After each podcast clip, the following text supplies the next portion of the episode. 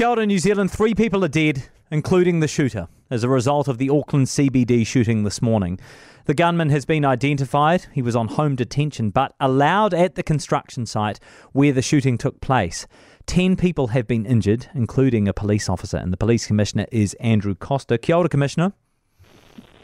Good afternoon. What is the very latest you can give us?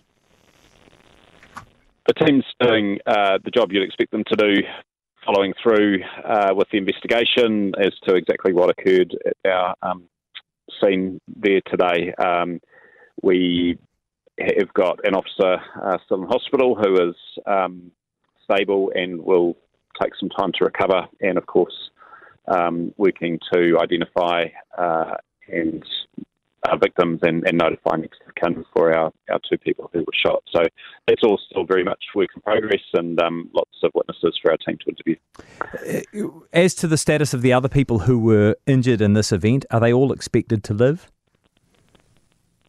Uh, yes, I, am not aware that um, anyone has life-threatening injuries. Of course, you can always have, have complications, but um, the last update I had was that the other um, people who were shot are stable.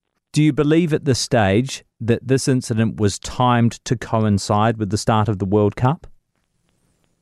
No, no, there's no suggestion that uh, there's anything in, in the timing. Um, as best we've been able to understand it, um, at least based on the information provided to me, it is a work related um, issue, and that the timing is like, likely to relate to um, when the issue has emerged in the workplace.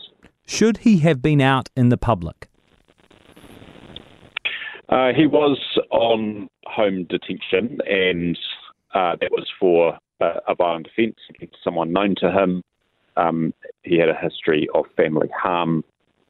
Uh, there certainly wasn't anything there at, at, the level to suggest an event of this nature was um, on the cards.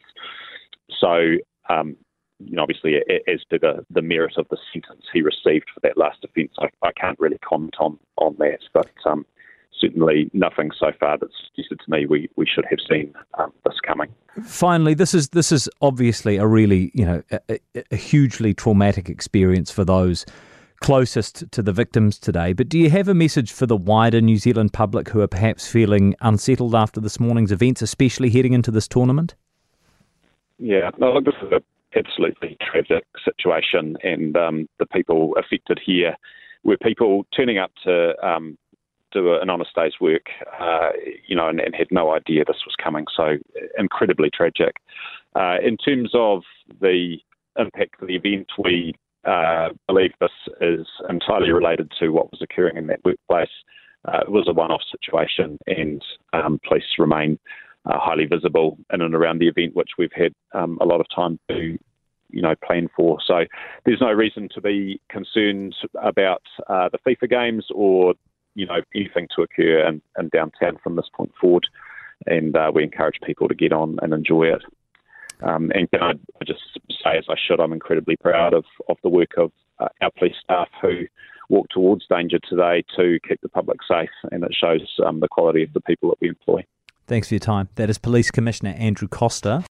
For more from Heather du Plessis-Allen Drive, listen live to Newstalk ZB from 4 p.m. weekdays or follow the podcast on iHeartRadio.